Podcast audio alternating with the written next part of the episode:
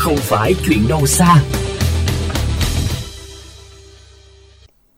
Thưa các bạn, trước khi tạm đóng cửa vì dịch COVID-19 có diễn biến phức tạp, khu ẩm thực tại các trung tâm thương mại luôn là địa điểm đông khách, không chỉ dịp cuối tuần.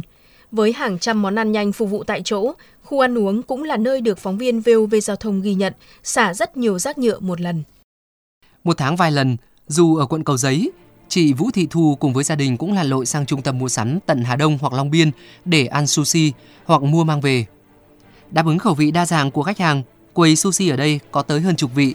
Mỗi miếng bọc riêng ni lông để đảm bảo vệ sinh. Khách ăn sẽ tự chọn một chiếc hộp nhựa. Nếu mua mang về sẽ kèm theo túi ni lông và dụng cụ ăn uống một lần.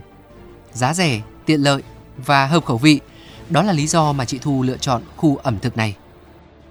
Là lúc nào đến đây chơi thì sẽ ăn. À, nếu mà để mà nói sushi thì thích ăn ở đây nhất. Cũng khá là tiện lợi vì là mỗi một lần ăn thì chỉ cần bóc một cái ra và ăn thôi. Thì nó cũng hợp vệ sinh nữa. Ăn xong thì vứt vào thùng rác thôi. Đây là các cái ly lông nữa thứ này. Những quầy hàng khác như pizza, gà rán, kimbap, đồ ăn Việt, quầy tráng miệng ở khu ẩm thực cũng chung mô hình bán hàng. Hộp xốp, đồ nhựa được sử dụng khắp mọi nơi bởi nhu cầu phục vụ ăn nhanh, tiện cho khách đi mua sắm hoặc lặn lội từ xa tới. Có những ngày khu ăn uống đông đúc tới mức nhóm học sinh cấp 3 này phải đứng để ăn. Thì em thấy là cũng khá là đông tại vì thiếu ghế mà. Bọn em phải đứng. Toàn đồ dùng một lần xong rồi bỏ đi. Thấy mấy cô lao công là đi dọn mấy cái thùng phân loại rác suốt đấy ạ. Nó tiện, không phải không phải dọn vào sửa. Em thấy nói chung là nó cũng ờ, khá là đáng tiền ạ.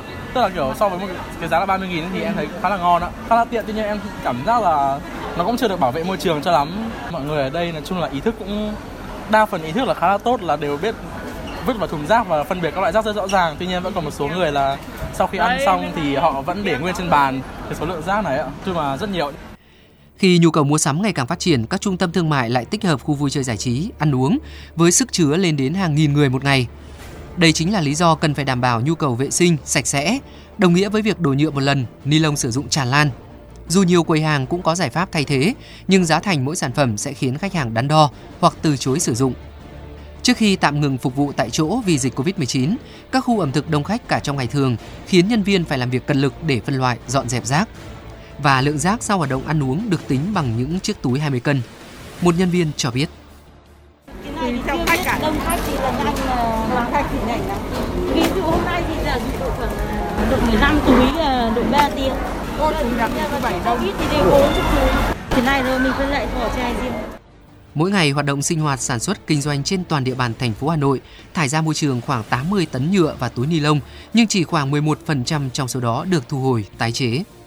Để giảm thiểu túi ni lông và các sản phẩm có nguồn gốc từ nhựa trong lĩnh vực sản xuất và phân phối tiêu dùng tại Hà Nội, các trung tâm thương mại, siêu thị đã chung tay ký cam kết chống rác thải nhựa đến cuối năm ngoái.